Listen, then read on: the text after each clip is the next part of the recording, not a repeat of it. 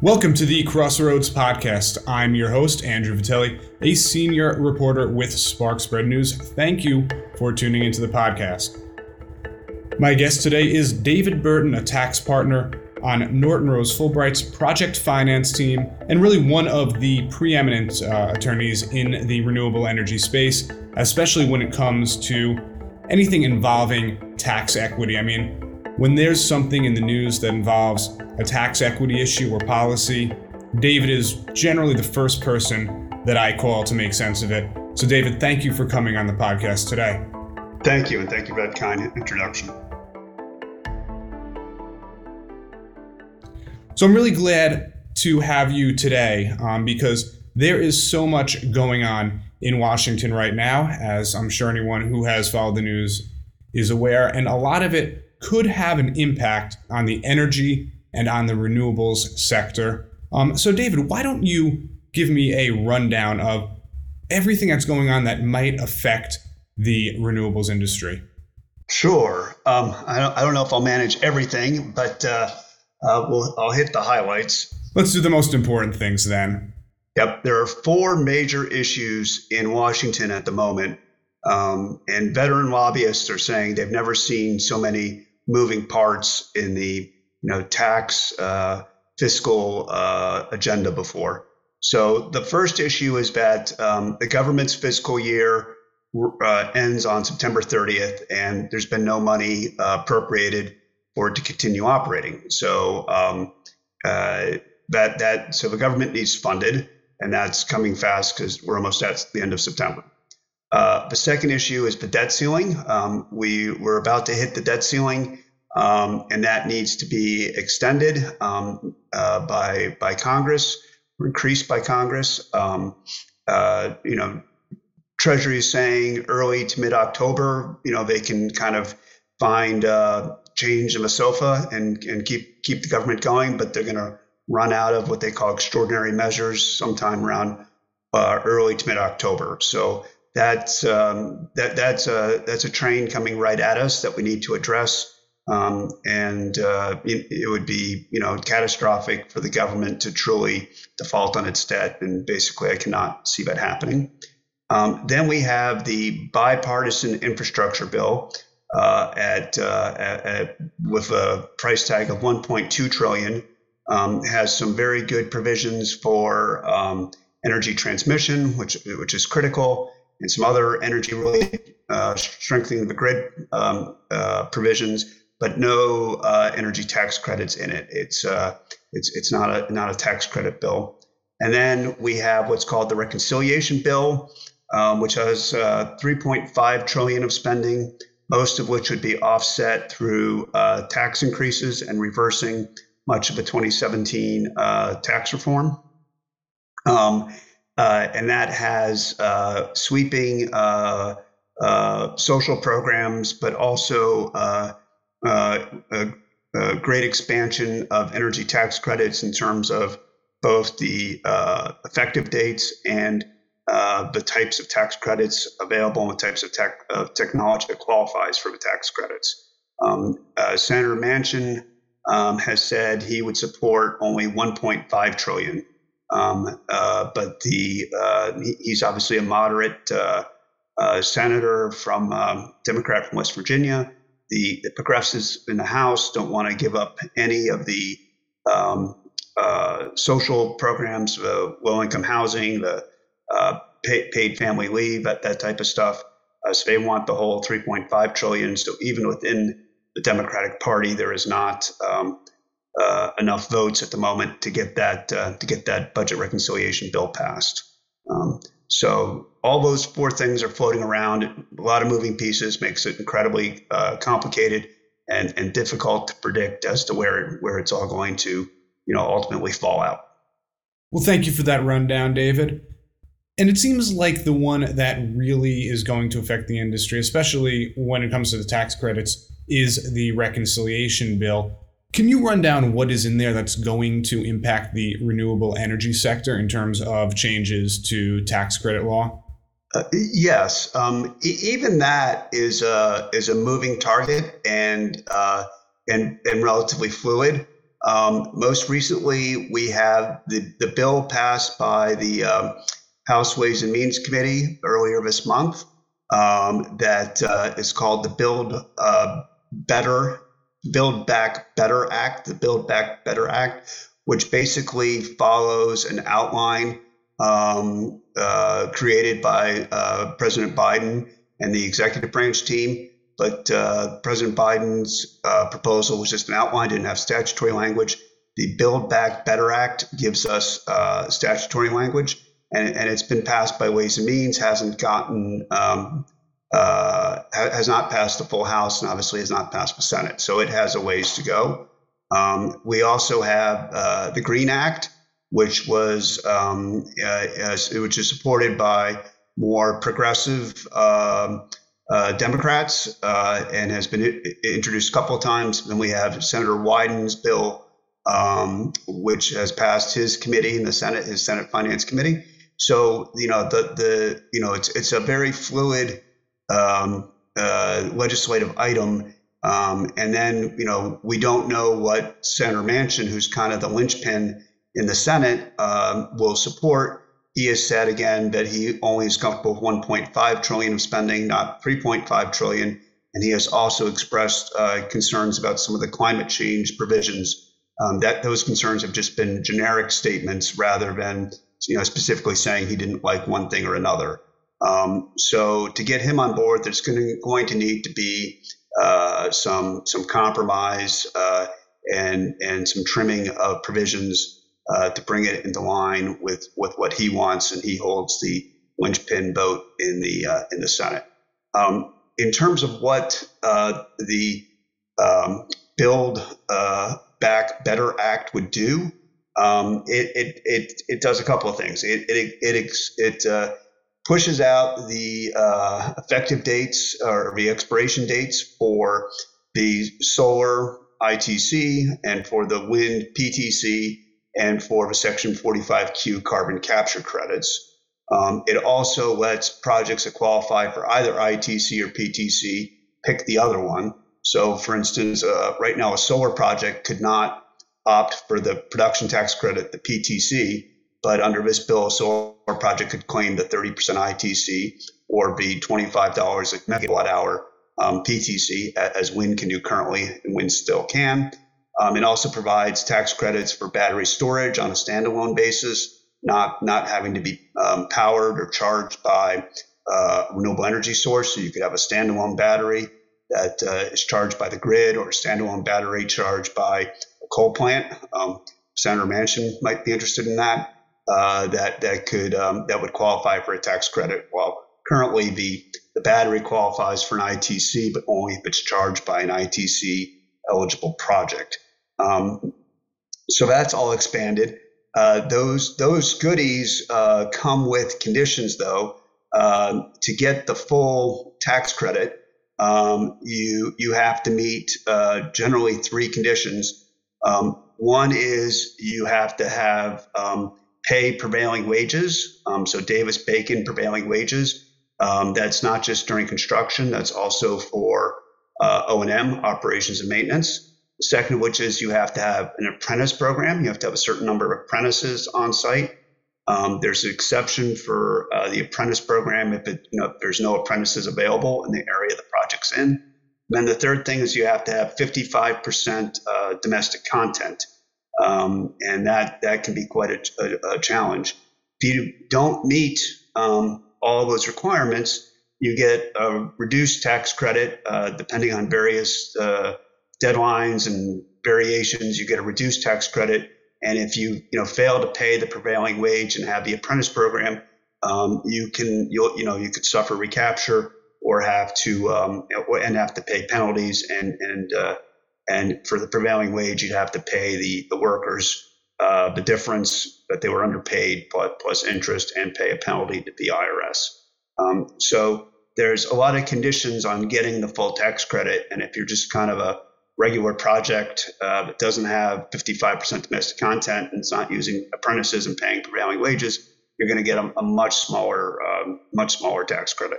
Um, so, kind of the status quo um, result would be a smaller tax credit than is available.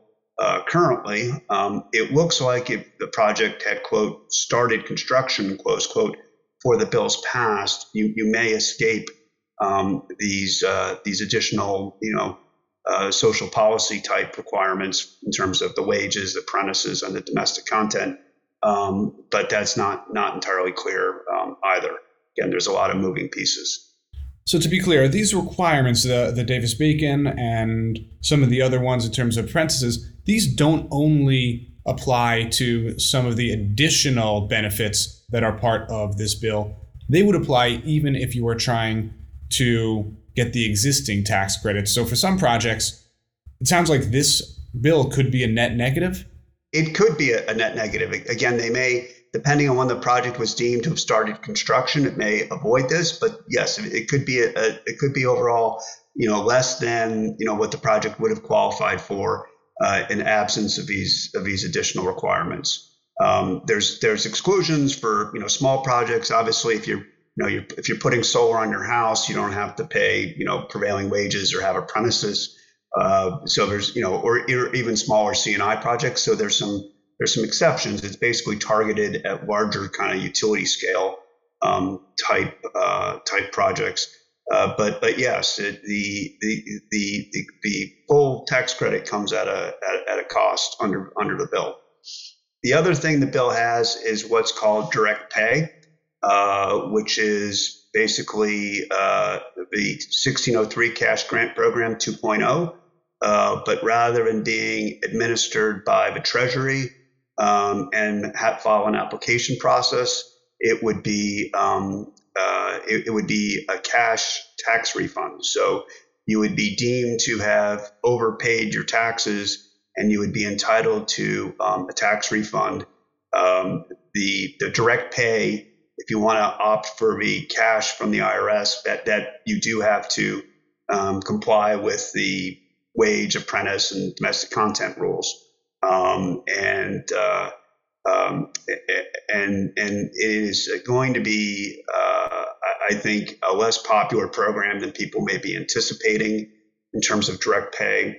Um, first of all, if you're claiming a, an ITC, an investment tax credit, um, if you want to claim it based on the fair market value rather than based on just the cost to build the project, you'll need to have either a sale of the project between different taxpayers or you'll need to have a lease of the project between different taxpayers. So that that's going to require involvement of other parties. Um, next thing is it does not monetize the accelerated depreciation, uh, either uh, so-called bonus depreciation or MACRS depreciation, and that's a smaller tax benefit than the tax credits, but it's still important. Um, and sponsors still want to capture value for the accelerated depreciation the project qualifies for. Um, the the other thing is you have to make the election, you know, very early, on. So we're saying you have to make the election when you quote start construction. So you're not allowed to sort of play it out and say, well, ideally, I'd like to raise tax equity because that uh, monetizes depreciation as well. But if I can't, then I'm going to go for um, I'm going to go for the direct pay, the cash payment. Um, but rather, you have to make that election very early on, so you don't have that optionality. Um, there's talk about a haircut uh, for going for direct pay. Some policymakers say, well, you're, you know, a tax equity investor would would would would you know doesn't doesn't transact for free, so you're avoiding that cost. You're avoiding legal fees, accounting fees, advisory fees. You know, let's let's haircut it. Um, so uh, that remains to be seen if direct pay is enacted with a haircut. Um, various proposals have different different views on whether or not there should be a haircut. Um, and then uh, and then it, then you'll have to go through the tax refund process. And if the refund is paid to a corporation, a C corp, and it's five million dollars or more, or if it's paid to an individual and it's two million dollars or more, you have, it appears you're going to have to go through a special refund program or refund process, whereby first uh, the IRS has to review the refund in detail. Then the IRS has to send a report about the refund to the Joint Committee on Taxation and then the Joint Committee on Taxation has 30 days uh, to um, to act. If it does nothing, it's deemed to have approved it. Um, uh, the Joint Committee on Taxation is uh, a congressional committee that then has a large um, uh, tax staff of lawyers and accountants and economists. So that that that tax staff would be reviewing your um, refund request uh, after the IRS has reviewed it. Um, if they have if the tax staff has concerns about it, it then goes back to the IRS to adjust the refund amount or look into it further and make make whatever necessary changes the tax staff you know feel or feel should be considered. Um, and then the process starts all over again. So it can take quite some time. Um, so it could be quite a while uh, between when um, you you know uh, commission your project and then actually get you know the tax credits for it, uh, given all these procedural hoops you have to jump through. It is possible. Again, the legislation is very much in flux, and it's impossible that Congress could decide to you know exclude uh, these these refunds under direct pay from the uh, uh, from these from these special reviews uh, by the IRS and the Joint Committee.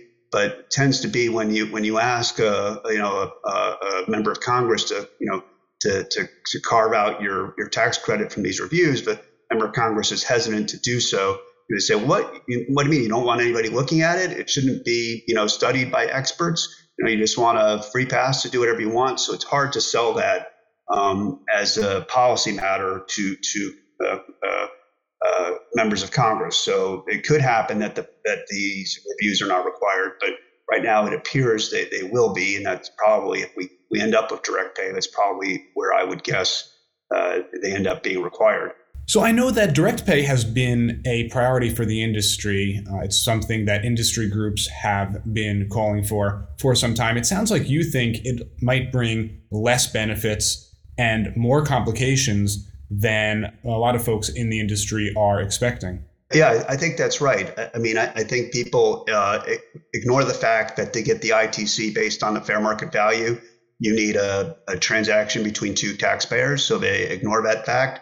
They overlook the fact that, well, the depreciation is important as well, and direct pay doesn't monetize that. They overlook the uh, the time value of money issue and how long the process is to, uh, to to get a refund, even if you don't go through a special review. And then they then they don't consider the fact this this special review is basically asking to be audited by some very you know sharp tax professionals, and you know they, they may find issues of what you've done. If you if you recall back to the 1603 cash grant days in the you know Obama administration, um, at the end of a 1603 program, it was pretty much unusable because be, between delays in getting things paid and so-called haircuts that the Treasury uh, personnel uh, running the program imposed on applications, you know, sponsors pretty much said this isn't worth it. I'm just going to raise tax equity. I, I, have more certainty as to the amount and and the timing. Um, and uh, you know, this is a similar situation. This could be go through the tax return process at the IRS rather than Treasury, but it's still bureaucratic. Uh, uh, time consuming and subject to you know, disagreement over the right amount of payment. So, another priority, and this is something you mentioned, has been an ITC like benefit for standalone storage. Right now, standalone storage or storage in general must be charged by a renewable resource a certain percent of the time in order to be eligible for the ITC. How big an impact do you think expanding this benefit to standalone storage would have on the battery industry? This is something you think would really kick it into gear because we've seen growth even without this benefit. So just to be clear under current law, it's not that just you have to be charged by a renewable energy resource, you have to be charged by an ITC resource, right? So under current law, you attach a battery uh, to a wind project, an onshore wind project claiming PTCs, that battery doesn't qualify, right? So so you it's really you know quite precise, and you have to have the same tax owner you know of the battery and of the project that's charging it. So you know if you did a you know a, a you know a, deal with tax equity investor X to you know to to build a, a solar project, um, and then tax equity investor X says, well, I don't want to invest in your battery. You know, I don't want, I'm, I don't have tax appetite. I don't like batteries. I, you know, you and I have not gotten along, whatever the issue may be you know, you're, you're stuck. You can't bring in tax equity investor Y for, for the battery. You have to have the same uh, taxpayer own the battery and own the project that charges it. So it's it's uh, it's pretty restrictive currently. I think to lift those rules and make standalone storage uh, tax credit eligible would be, you know, tremendous. Um, as you've said, we have seen storage grow. There have been some standalone storage projects uh, financed, and they do have, you know, uh, uh offtake contracts. But uh, you know, I think if there's a tax credit for standalone storage, it's really going to take off, and, and we need it because the you know renewables are the key um, to addressing climate change, um, and but they come with intermittency. You know, uh, wind doesn't generate power if the wind's not blowing, and solar doesn't generate power if the sun's not shining, and and batteries can be the the bridge to cover the intermittency. So they, they really are critical to addressing climate change. Um, and there has been growth, but we need more growth in batteries. And I think you know a standalone tax credit for batteries will really um, accelerate uh, that, that growth and, and, and make it even more common than it is now. But even without this specific credit, the industry has been growing and there is even a supply shortage. So, in the near term at least, wouldn't this benefit go more towards just getting higher prices for battery uh, suppliers rather than spurring new projects? You know that that's always the question about these tax credits, right? Are we just uh, you know are we just uh, uh you know gilding the the pockets of uh, of people would otherwise undertake this activity? Um, but but I and so you know I'm not an economist. You know it's a it's a valid question. I, I don't have the answer. But I guess what, what I would say what we have seen and we saw this in solar, right? You, you could have said, you know, the same thing when when solar solar tax credits have been extended and expanded. You could say, oh, well, this was going to happen anyway. These people wanted to build solar anyway. But we've seen more manufacturers get involved. We've seen more technology. Um, we've seen huge technological improvements. So when you when you motivate people to um, to, to, manufacture a product because it has strong returns, because those returns are supported by tax credits, you see competition in that manufacturing you see technological developments, and then you, you see you know a, a more and a better product being produced.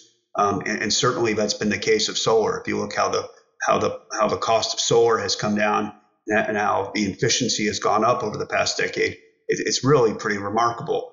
And again, I'm not an economist, but I'm optimistic that we would see you know similar drop in cost in batteries and similar improvements in technology in batteries if we have a standalone a solid, reliable um, tax credit for, for storage.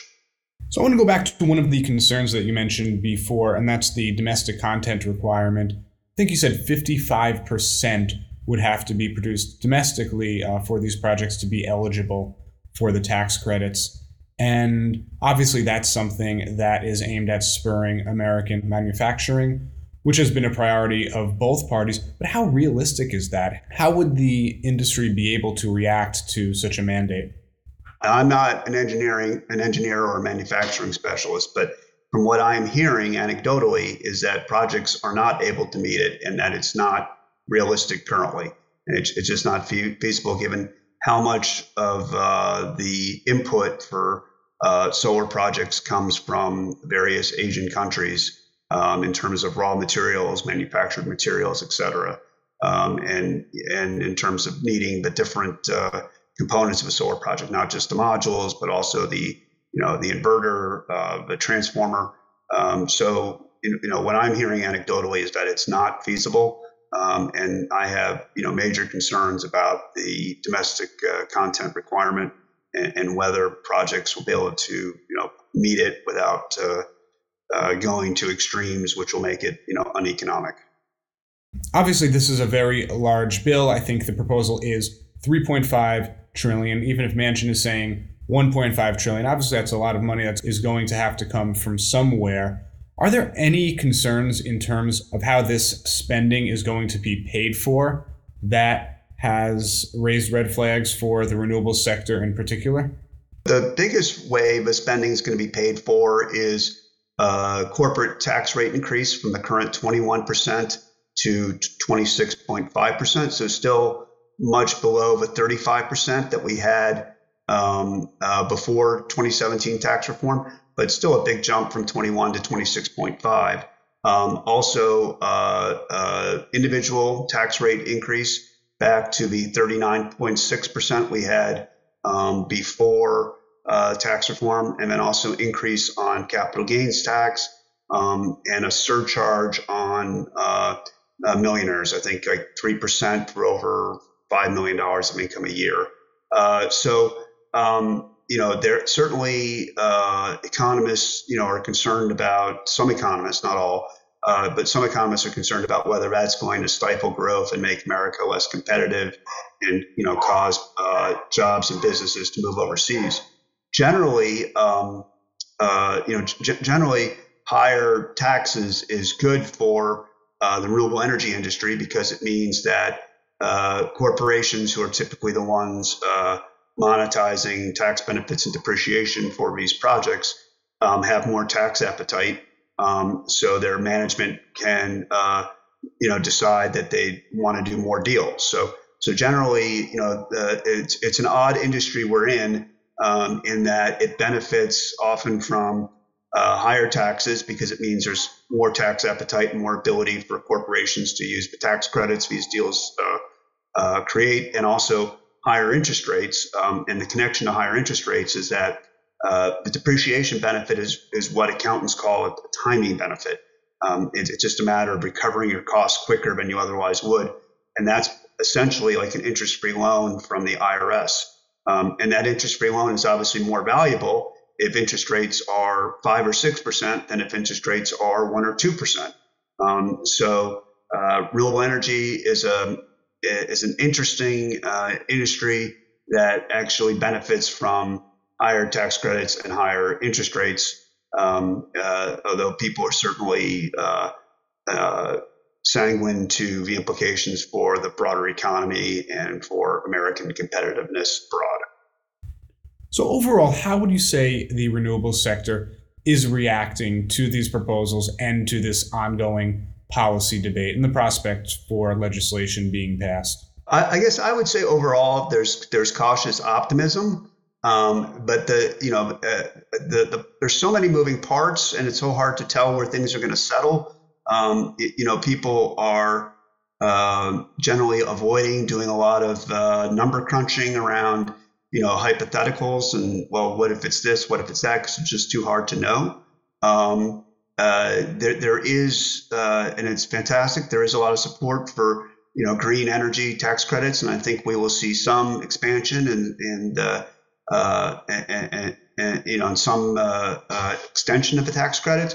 But as to where it settles, we don't know. So I, I don't think I, I I don't think anybody's making a whole lot of bets that oh this is definitely going to pass. So I'm going to go you know corner of a battery market so that you know I'm in the you know, pole position, you know, when, when this passes. I don't think anybody's saying that, but I also don't think anybody's just, you know, completely ignoring it. Certainly, um, as I, you know, do deals and draft and negotiate uh, uh, tax equity documents, you know, there, there are various contingencies uh, to deal with this, uh, these proposals passing or not passing.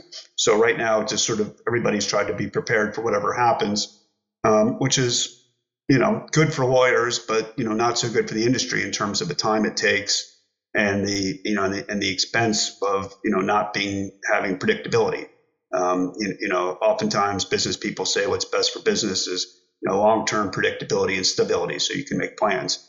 Well, at, at the moment, you know, I think people are planning optimistically, but nobody really knows, you know, which version and flavor of these uh, proposals we're going to end up with. Well, David, thank you for that rundown. It's been really interesting and obviously a lot to follow in the coming days and weeks. And David, thank you for coming on Crossroads today. This has been great. Thank you, Andrew. I've, I've enjoyed speaking with you. Appreciate the opportunity. And thank you all for tuning in. This has been the Crossroads Podcast.